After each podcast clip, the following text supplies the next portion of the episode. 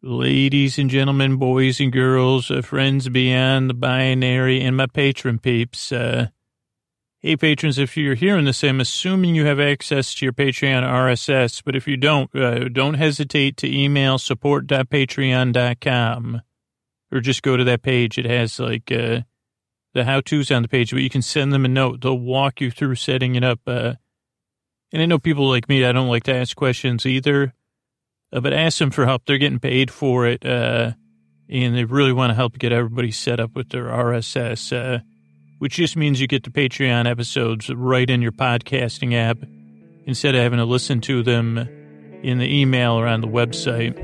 And Patreon's like way more adept at doing it. So just go to support.patreon.com for help. Thank you, patrons.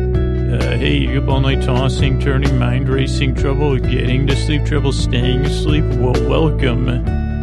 This is Sleep With Me, the podcast that puts you to sleep with you with a bedtime story. All you need to do is get in bed, turn out the lights, and press play. I'm going to do the rest. What I'm going to attempt to do is uh, create a safe place uh, where you can set aside uh, whatever's keeping you awake uh, thoughts, uh, feelings, sensations uh, temperature, ups and downs, uh, twists and turns, uh, whatever's keeping you awake, whether it's inside, outside, or around you, or where you are. I'd like to help. I'd like to distract you. It's part of the safe place to make you feel comfortable, to earn your trust. Those are other layers of the safe place. You know, I'd like to make it like it as comfortable as I possibly can. And the way I'm going to do that to start out is to send my voice across the deep, dark night. I'm going to use a lulling, soothing, creaky, dulcet tones, uh, pace. Uh, I think it's a languid pace. Uh, or I'll just use words like languid that are lovely, even if I don't, you know, uh, totally know their meaning or pronunciation. You know, I'll be using, I'll, I'll uh, I'm going to sneak in some word usage. It may be, you know, non-proper, you know, word usage, but, uh, I'll be doing my best to say, well, that's languid, uh, not quite liquid, uh, but it's languid. You know, I'd like your show, like if it, like, uh, I'd say, well, it'd be nice if my shoulders felt languid. Yeah, but I'm going to try to make you feel comfortable. If you're new, here's the structure of the show. Here's what to expect. The first four minutes or less, ideally, are business. That's how we keep the podcast and over 600 archived episodes free is all the people that act on that stuff at the beginning, uh, whether it's the sponsors or listener support. Uh, but if you're new, it's not super important. Uh, thanks for sticking through that. And then we have an intro, which we've begun here. The intros are normally around 12 minutes or so. And the idea is to set the tone. Uh, if you're new, so you get an idea of what to expect, which is not exactly the unexpected, but you say, like if there was a word where you combined uh, unexpected and couldn't make any sense of it, like not senseless, uh, like kind of like you're shrugging your shoulders out of surprise. Uh, like you'd say, well, that was un- unsensibly expected, like a word, but there be, might be a word. I don't think, uh, languid fits there what was I talking about anyway? Like, I guess that would be your reaction to the podcast. Oh, during the intro. So I try to, like, the intro tries to set the mood for the podcast. Uh, then we'll have about a 45 minute, uh, 50 minute, uh, this week it'll be our episodic, uh, series, uh, about a girl raised by a theme park. Uh, kind of. I mean, like, I don't know if, I, I think it's not metaphorically though. She's actually being raised by a theme park. Uh, but let's not dig too deep. We don't need you need to not, you don't need to make any sense of it. Let me give you the like. Uh, these aren't exactly rules, or I guess they're kind of guidelines, uh, not parameters. Parameters it sounds a bit like rules, but more like uh, with parallel lines or something.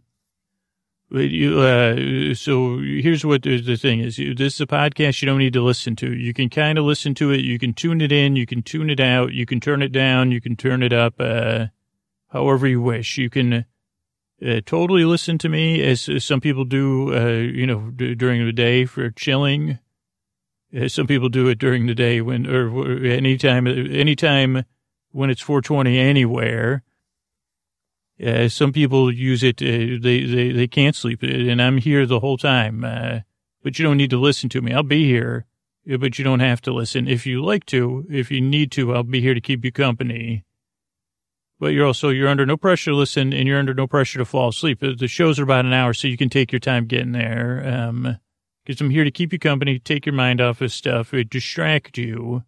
And I mean, like, we want to talk about a kind of distraction. I had this dream last night. Usually I don't, uh, uh, lead intros with dreams, but this one really stuck out to me. Uh, mean, this dream's kind of like uh, meandering, and I think it'd be a good, like, usually I like to use these intros to try to make a metaphor about what the podcast, like how it works for new people. Uh, but everyone's different. So, but I don't usually talk about my dreams, but I had this dream, uh, and it was related to, to uh, something that kind of influenced the podcast and someone that I look up to and also tangentially related to someone else I look up to. And I don't know how many people watched uh, the Guild web series, uh, like, uh, back in the day, back in the day, 2007, 2007. I guess that was a while ago. Uh, but it, like, uh, it was something I really loved, uh, the web series, which, two of the stars are Felicia Day and, Sandeep Parikh. And, and I really like have a soft spot for, for both of them and the, the show and all, all, the other characters. But uh, like uh, Sandeep is uh, the one that was in my dream. In uh, like in the dream, uh, he was uh, he he was like let's see, we were like in some sort of like second floor cafe, and he was kind of coaching me. I was trying to write jokes about cake. I think for a podcast monologue because it seemed like.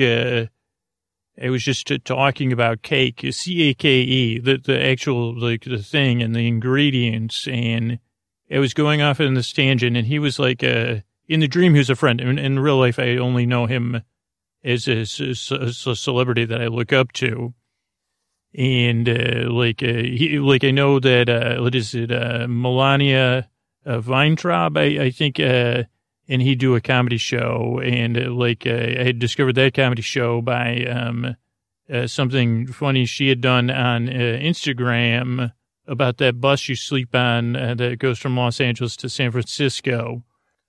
Yeah, but anyway, so he like in the dream we were friends, and he was kind of like uh, being helpful to me, and he's kind of saying, "Well, let's see about that joke there." And I said, this is getting pretty Seinfeldian. And, and he was like, well, I don't, I don't know. And he, we were just talking about the ingredients of cake. And, uh, then we ended up like running around. And then I ended up like putting on, like, I think we were like volunteering at a, like this children's thing.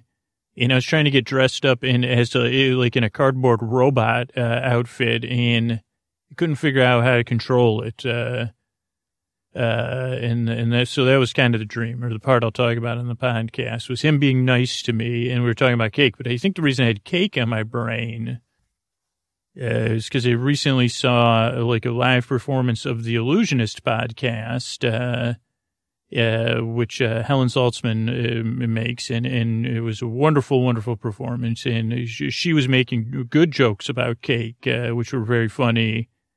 And I don't know, ideally, uh, some of those uh, like uh, stories uh, from the live show, one of which was an episode, will be in future episodes. I don't want to talk about it other than say Helen was cracking me up with her talk about cake. And so it planted a seed. And then later in a dream, Sandy was trying to help me be funny. And he was very nice. He, he seemed like, uh, uh, the, like the person he comes across uh, on the guild and then on YouTube and stuff. Uh, uh, very witty and really nice. Uh, so it was my point. I, do, I don't know, like my dream, dreams can be like that, uh, like a little bit meandering, uh, but grounded in reality and influ- influenced by something real. Uh, and it's nice when you have a dream that's kind of like with a nice feel. I said, well, this is a dream influenced by Helen. And also I got to meet Martin, Helen's husband, who's the coolest and because he was playing music at the live show uh, to go along with it. But in anyway, but then uh, and that was influenced by someone in, that I looked up to. But like the guild really, uh, like I think a lot of podcasts I listen to, and uh, like people I look up to, like Helen, uh, like influence podcast currently. And then the guild, I don't know what it was. Uh, uh, there was such a fresh, uh, like it kind of, I don't know if it was unironic, but the way they presented uh, the, the, the characters in the guild, uh, and inhabited them as actors and writers and stuff. Uh, I, I, don't know, just, just really soft, soft, warm place in my heart for that. Really funny. And, and if you haven't seen it, you should definitely check it out because it, uh, it, it, it's like, it'll rock your world. I mean, really, you, you like plan on binging it, uh, because it, is very, very hilarious. And, uh, like at the time I was watching The Guild, I was trying to write web comedy. So I was looking up to that as like, a like a thing. Like we, were trying to make one, me and two other writers, and we would constantly argue because they'd say, "Well, on the guild," and the other writers would start to roll their eyes.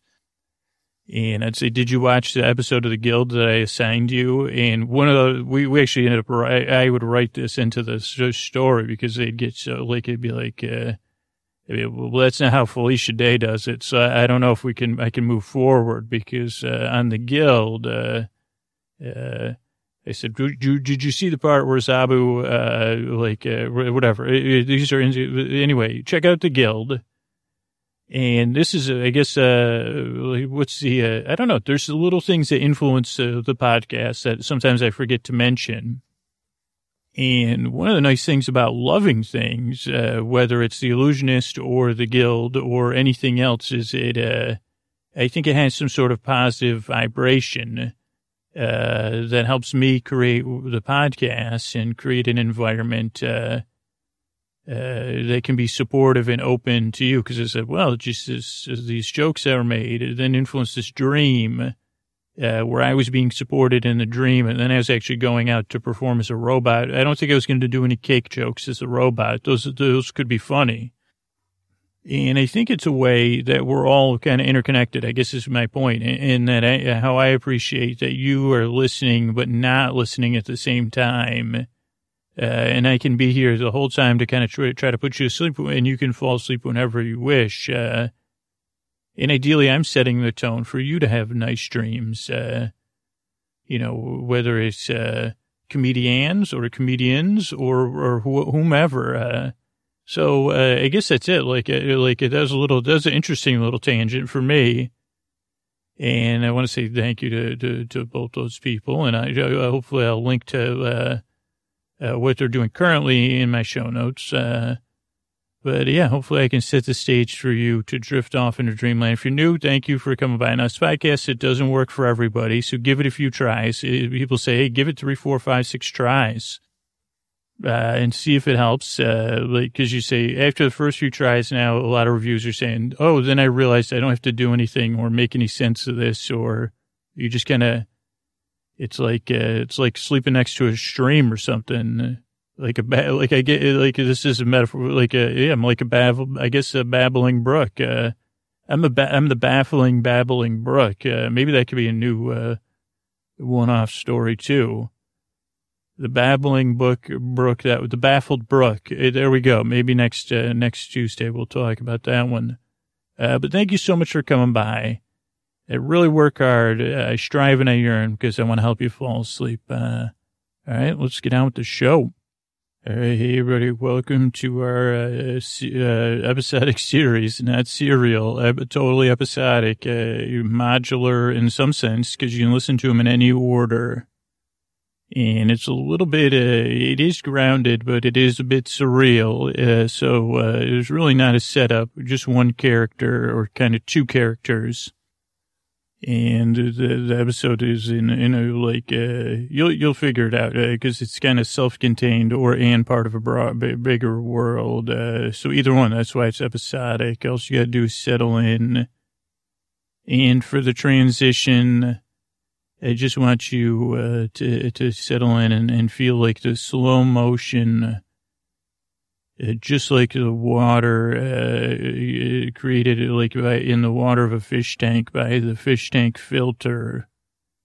Like the water is moving and, and maybe the filter's on like a full speed, so there's like even a little bit of a, a bare, barely wave action and we get a deeper look into the aquarium and you see the aquarium rocks and you know, maybe a, like a couple of decorations and some fake plants and some real plants and some fish uh, slowly making their way around the tank. Uh, and then you m- notice even more the motion of the water of the fish tank and how it reminds you of the motion of the sea or lake. Uh, that gentle uh, up and down rocking motion at the surface. Uh, not really waves, because uh, the fish tank is, uh, you know, not the shore. It's out there.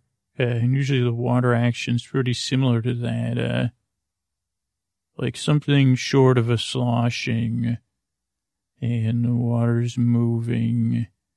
You can get an easy rolling motion and just uh, picture that uh, as we start our story here.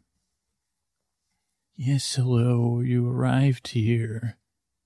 And I remember before you first came, the caretaker had been spending a lot of time here working on things, and I, I really wondered what the caretaker was up to. I mean, the caretaker had always been working out back, but now the caretaker had taken time inside the attraction and uh, got the ride system operating and the audio really taking the time uh, to get things set up. Uh, but the first thing you noticed when you arrived was that the caretaker had failed uh, to prepare the entrance of the ride before the queue. And when you came in and the doors weren't operating properly, the one was just hanging off its hinges and the other one was set up against the side, totally detached. And you came in the entryway and then there was another set of non-operational open doors. Uh, that didn't seem satisfying to you when you found a broom and you started to sweeping out all the debris that the wind had blown in, and you worked on the first set of doors. I'm always amazed. I mean, I'd heard from some of the other attractions uh, how you've kind of seen your way to some of these mechanisms or improved uh, solutions. Which, while you didn't get the doors operational because they were automatic doors, you did get them on their hinges and sliders and the automatic mechanism you made sure was disengaged so you could roll the doors open and shut. And that uh, kept the debris from coming into the entrance room, the uh, like uh, kind of like a chamber to keep stuff from blowing into the queue. And you set to work on the second doors, and you swept out that area, and you even stayed there a few nights and you got it nice and you got the signs cleaned off and you worked on the front of the ride and, and you couldn't get it the same because there was that those ocean rocks with the fake, fake ocean spray. You didn't even know that was there, but you made sure the sign that said entrance uh, was cleaned off in the arrow. It was like you were really engaged, and, and I, I guess uh, I didn't, I'm not here to offer my opinion to the, the caretaker, but it was remiss, I guess you could say, to say, hey, what about this entrance? And you fixed that and you fixed the doors. And then you made your way into the queue, where again, you've gotten to know those queues in a whole new way, meandering through the ocean dunes with the winding line for the ride and the grasses and the sound of the seagulls and the beginning of the narration and preparing, which was a big leap uh, for, for, for my attraction to prepare the guests uh, to see the seas of the myths and then the future oceans and then our present seas. And you had the loop going with that famous narrator, and she would say, What calls us to the sea? Why have we always sought out a solace and adventure in our oceans? Is it because our bodies are mostly made up of water?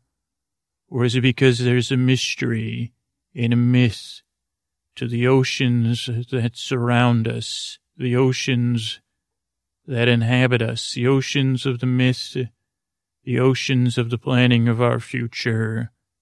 Uh, join us or set sail uh, for your journey. And then there was the aquapods, they called them. And this was the old uh, Unimover technology, a giant chain of interconnected pods, uh, or train almost, but a full circle train. And you hit the green button and started the ride up, and everything had been properly greased and lubricated and repaired by the caretaker before your arrival. And the ride started to move, and since you had never been on it before, you know, you didn't know the parts that were missing. It all seemed mesmerizing to you. And it began the narration, the same narrator as from the queue. Welcome to the seas of our myths and uh, the ride kind of set off. Uh, it was interesting as you wrote it and rewrote it and paid attention because obviously not all of these uh, were even myths that were familiar with the guests. And this was one of those rides that never really had a line uh, because of the, both the technology of the Unimover and it was kind of like a semi-popular and because our ride was structured with nearly no bottlenecks. Uh, that it benefited from riding it over and over again. Uh, so, as the narrator explained, uh, delving deep and exploring the myths uh, of the seas and the oceans and the lakes and the rivers all around us, all around our world. And there's a lot of there was a lot of cool things that the caretaker was able to return to working order, puddles turning to ash rays, uh, and then someone riding a brook horse, uh, and that was just a projection on a wall. he said, is that a brook, is that a horse made of a brook or a horse from a brook? Uh, and then diving to the famous worlds, uh, and going by uh, places like Atlantis and even the sea pods traveling through and having sound effects and Lemuria and Mu, Jengu, seeing mer people, uh, the libraries of uh, Atlantis they seemed to fixate on, and it even smelled like paper. Now, not to you, that feature wasn't uh, restorable uh, the kingdoms of the sea monkeys, uh, which had in, in later times become a new important myth, uh, and also combined with the nostalgia of intergenerational. But these were the sea monkeys of myths, uh, talking and celebrating, and their counterparts or, or their parallel, the blue men and women ruling and and then uh, encountering the, the, the sea monkeys. Some of this was done in just the murals, uh, but you studied it all. And then one big right hand turn with the ride, avoiding Bunyip, uh, and going and seeing Nemo, Captain Nemo. And also Nemo, there's a little tribute of Nemo, uh, the other one the Captain Nemo playing his organ and then breaking the wall and talking, saying, "Be you know, this is, uh, uh, the part of the ride where we deal with, uh, the other part of the myths, uh, undersea friends. Nemo didn't do that in quotes. He was much more straightforward with his language. But then we set forth and met Ceto and Pan Long uh, there was a Chessie in the further right side background of the Chesapeake Bay and Nessie and the other side of a mural with their heads randomly projecting them rising up, uh, in sea dragons and leviathans and krakens and unsiglia. And then it talked about even more shrouded mysteries as the song of Fossegrim carries you on the air, or is it the song of the sirens that the sailors would hear?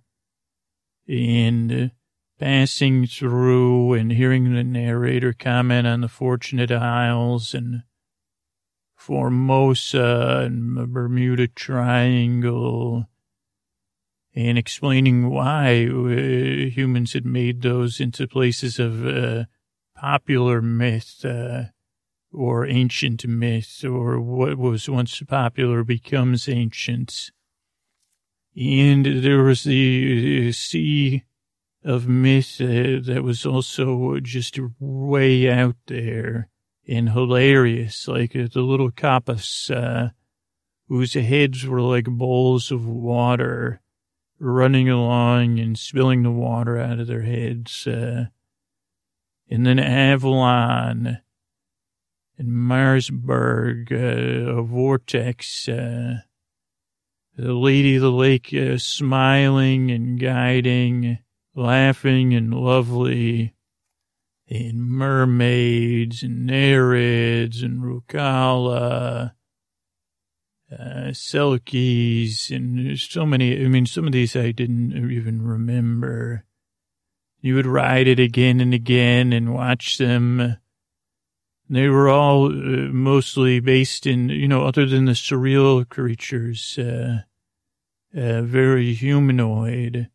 So again, you'd watch the sea monkeys and they'd seem to be debating something, or the blue men and women conducting some sort of forum, or the mer people uh, planning and uh, reinforcing, or again, the way they progressed uh, Atlantis uh, and talking about the different myths of Atlantis and was it a continent and was it below the sea? Where was it? Uh, was the library intact?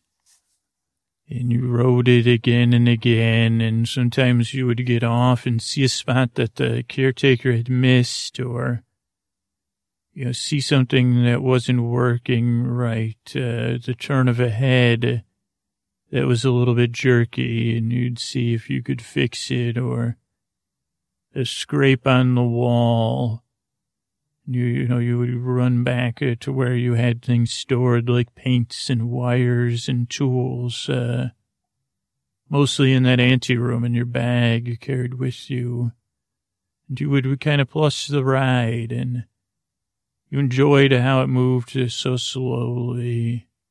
And this was just the first part. And I, I liked how you would just, uh, most of the time just climb out and walk all the way back. Uh, you know, guests never had that option. They would ride it uh, from the seas of the myth uh, into the seas of the future. But you had that luxury. Uh, and you, over and over again, uh, but mostly at some point you stopped analyzing it for the myths and started looking for the errors and then just riding it uh, I don't know. I, I was wondering what you were waiting for before moving into the future. But I think it was a matter of you at some point. Uh, they never talked about this with any of the other attractions, but wondering if uh, someone was coming after you. And I, I, I, I, never had time to contemplate it till now that, uh, were you mirroring the caretaker in some way? Was this intentional or natural or just who you were slowly becoming? Or was it a fantasy? I didn't know. Were there people coming behind you?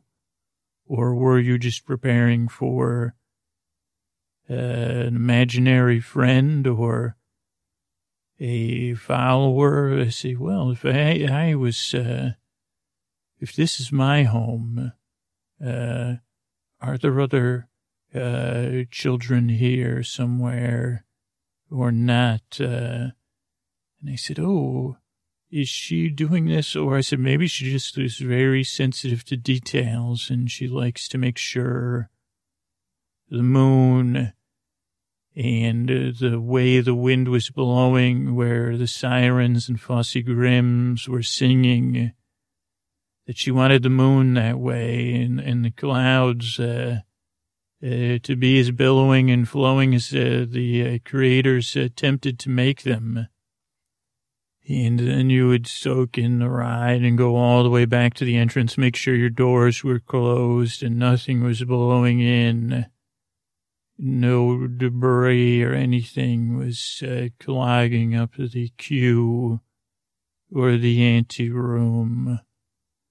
And uh, I guess you had the fullest descent into the myth of the sea.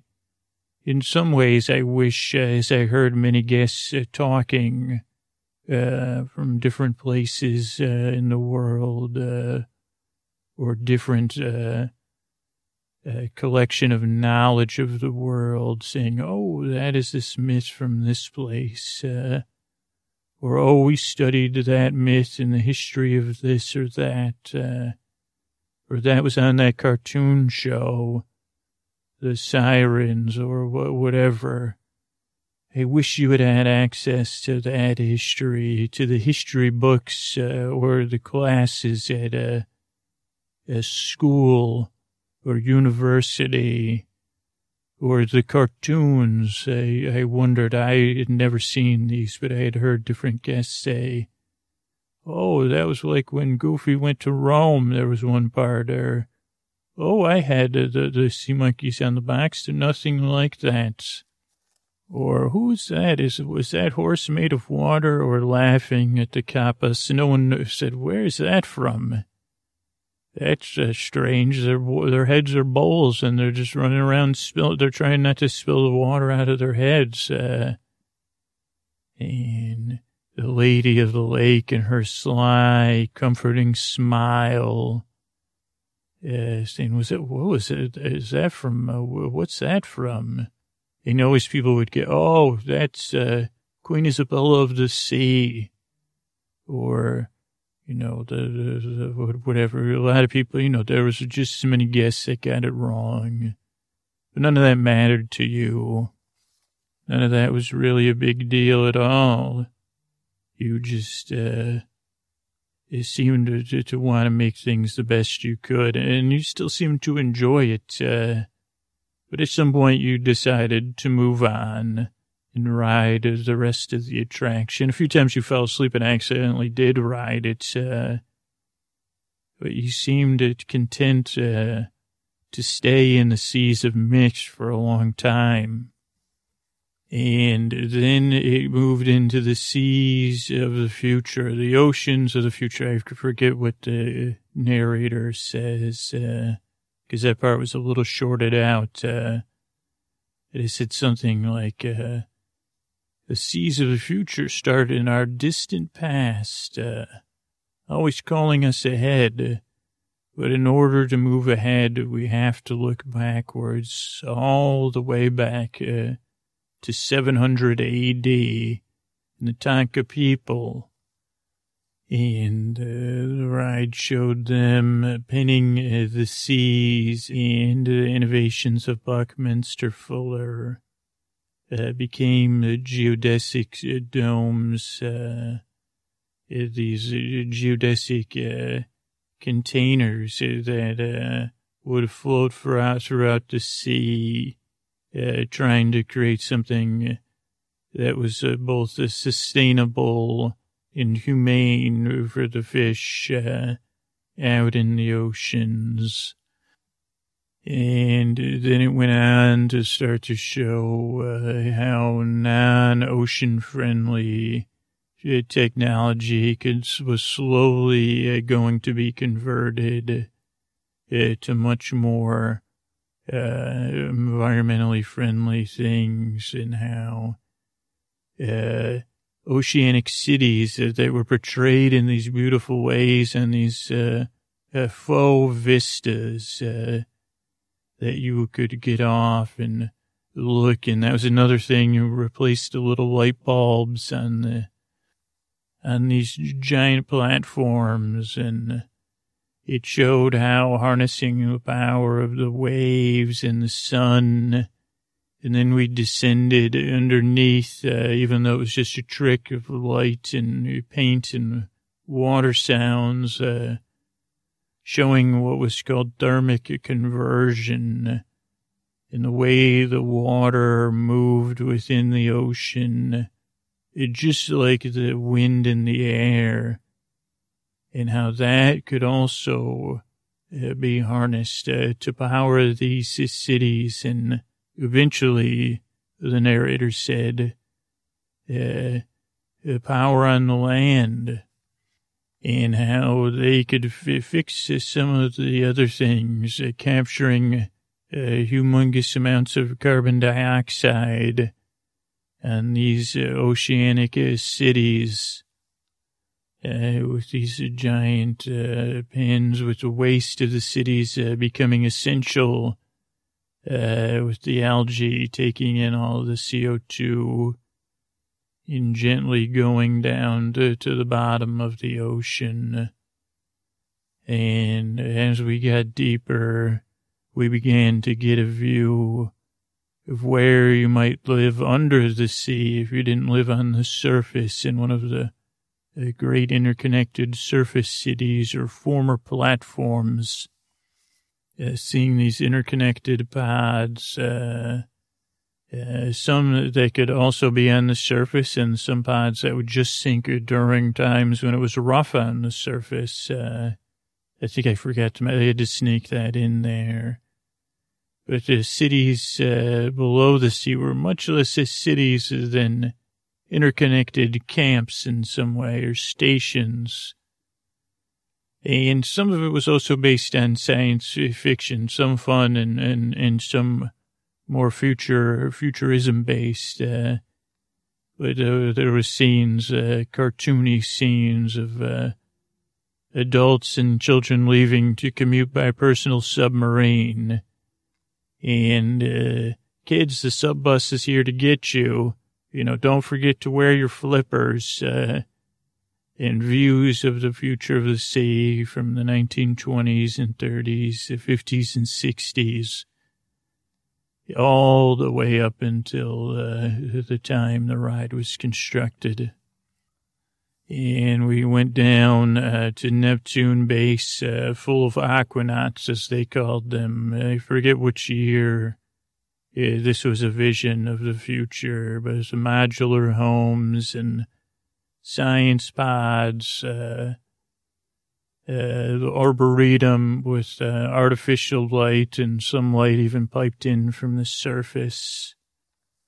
And they said all this plant life's here to make it feel a little bit like a home.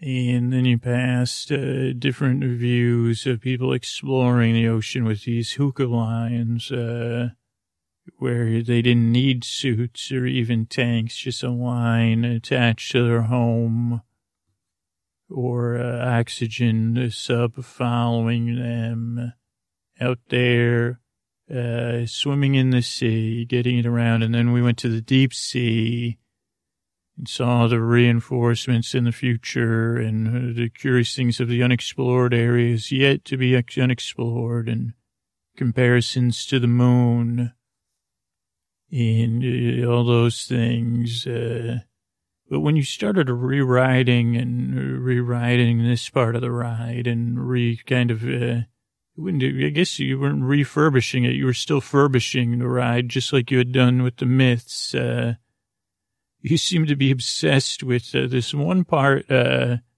with the more cartoony but reality based uh, future of the sea, the life of the undersea chef, uh, of course, it was one of the sillier characters from our park pretending to be an undersea chef, uh, a Neptune base, and explaining how hard it is to cook under pressure, and that the character was sweating under pressure, jokes about that, uh, and then jokes about how down under the sea you have to uh, be careful because the smells are so much stronger and you see, you seem to get all those jokes, uh, I guess, because of all the body language. It was, uh, so much based on that and the character bringing stuff out, even though it might look delicious. Everyone uh, saying, whew, uh, yeah, I never smelled turkey under pressure before, uh, or, you know, overcooking something, toast or whatever.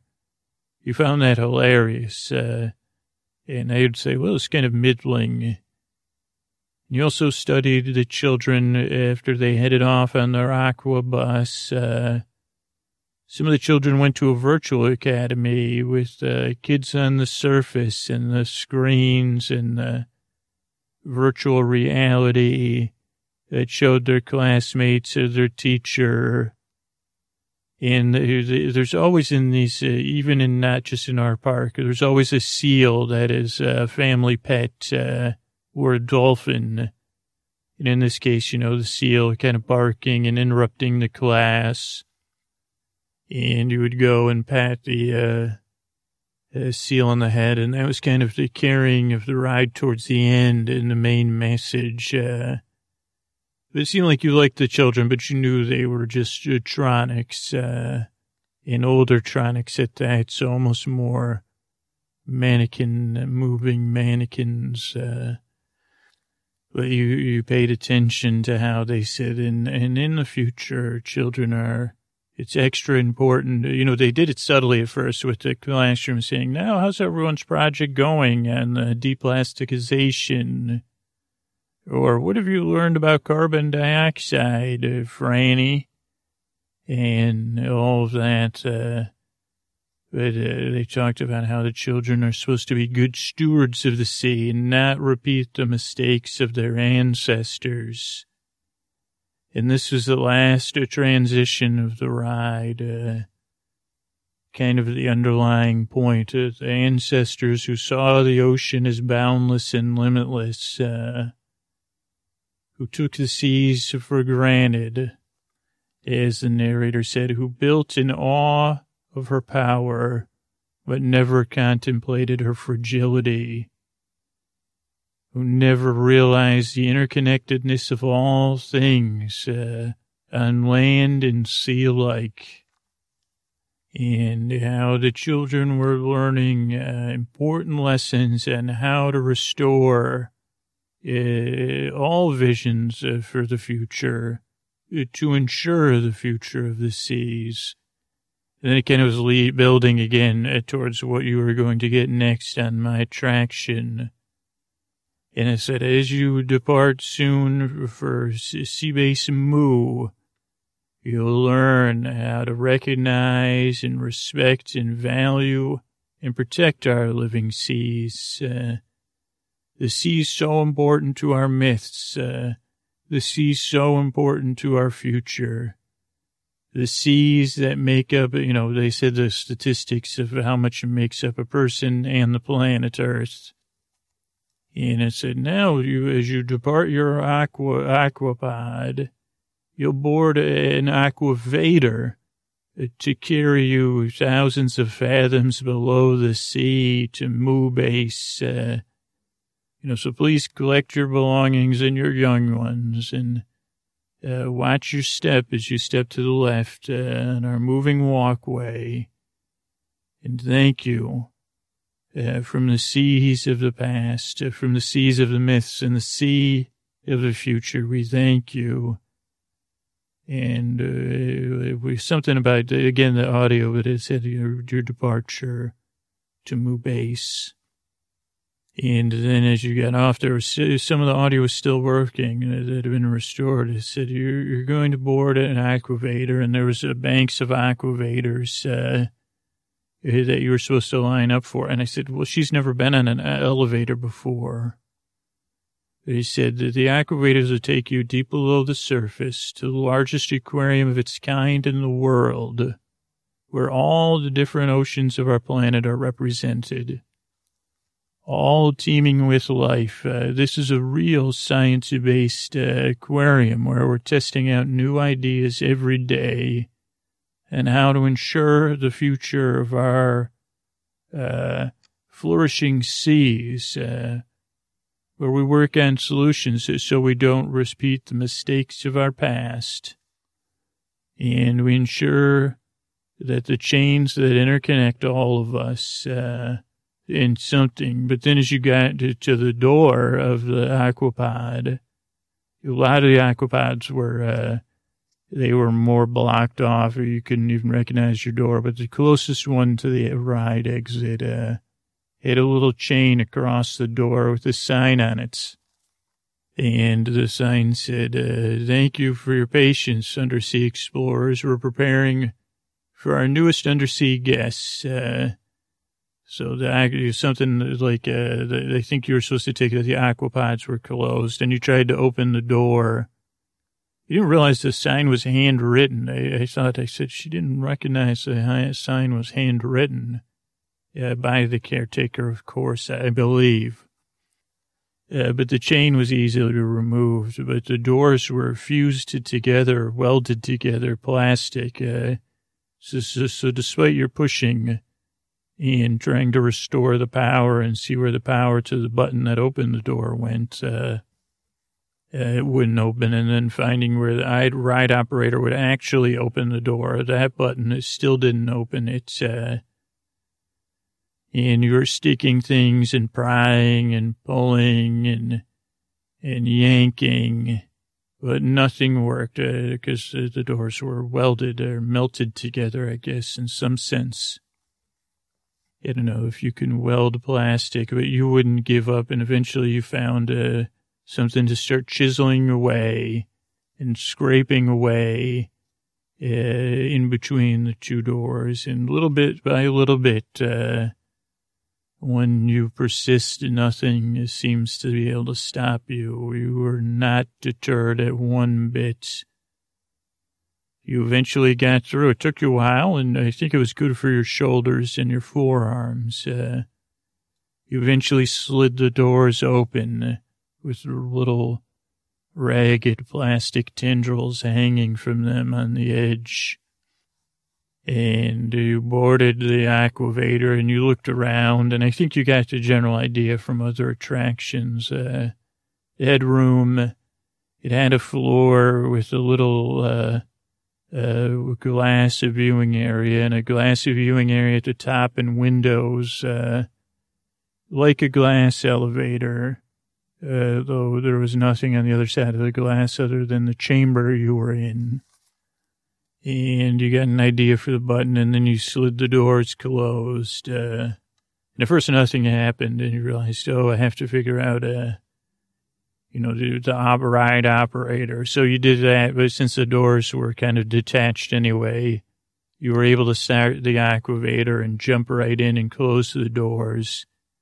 And it began to vibrate, and uh, the narration on this was not really working. Uh, but then the rumbling of the elevator as it seemed to descend, and then the bubbles just started to.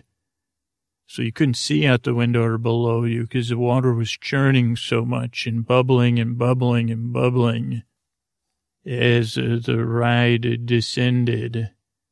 And then the, the uh, audio did kick in at some point, and it was a deep, hollow voice. Uh, almost like something like thunder in a tin can. Uh, now entering Moo base, you know, 30 fathoms below surface, uh, depressurization beginning.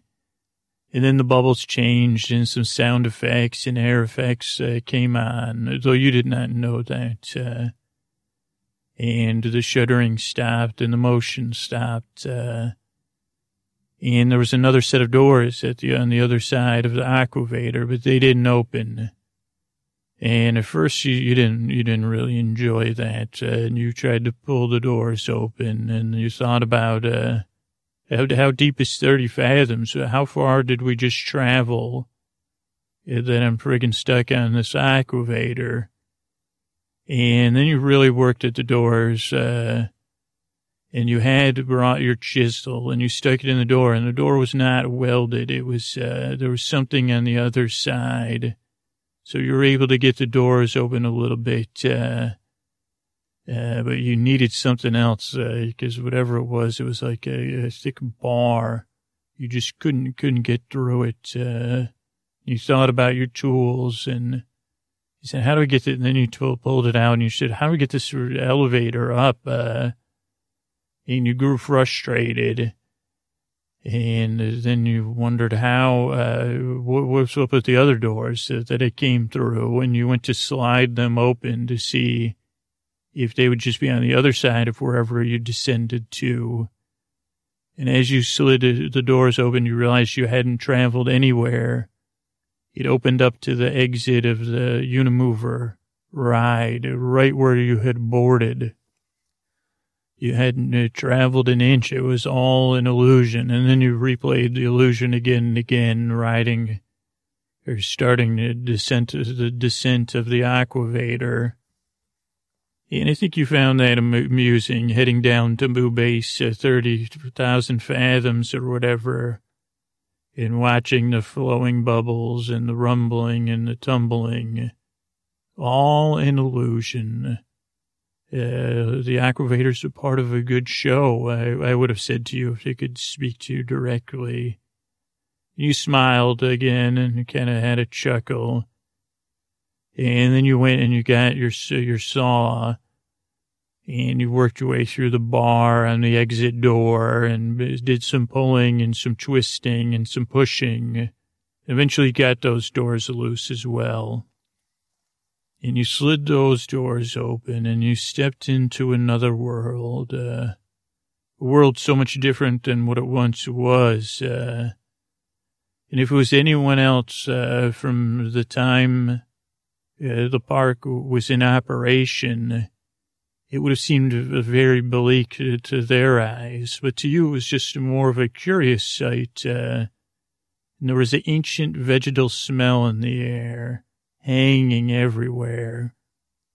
And you couldn't, you didn't know that this was once a giant undersea aquarium, even though they said it in the audio. You hadn't been, I don't know if it was a series of aquariums, uh, or both. Uh, once it was full of water and full of life and fish and plants. Uh, but all you saw as you walked or walked around were broken windows, giant broken windows.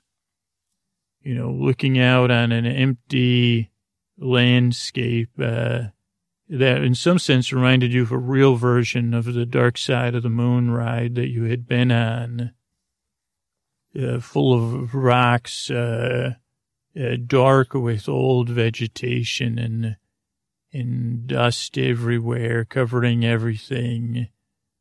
You walked around and it looked t- terribly un- like uncleansly, like it really needed a, a touch up and incredibly boring. Like, uh, and of course your suspicion was raised. What was this or what is this or why am I here?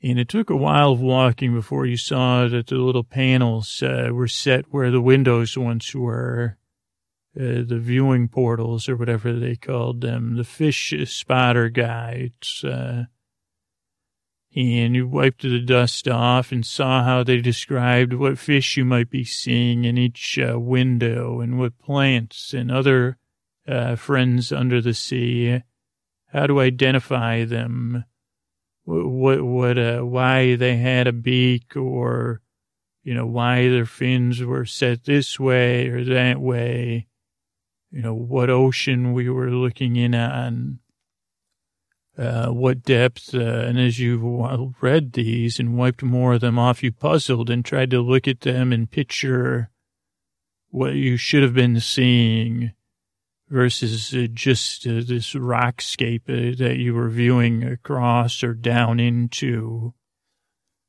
And of course, it didn't take long for you to climb in there and start to examine the stone and the rock work and uh, dust off the coral and everything that was left behind, uh, the faint traces of once was.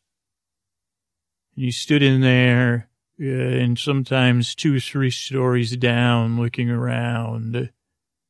And that instinct you've carried with you from attraction to attraction seemed to kick in, uh, that you started this journey with, uh, and you set to work uh, cleaning and picking things up. But you started with the glass from the windows, uh, I thought about it. You didn't have a lot of experience with that. Uh, and you piled it up into different piles and different shapes. And it looked like you were kind of like a guest, uh, plotting out how they were going to solve a jigsaw puzzle.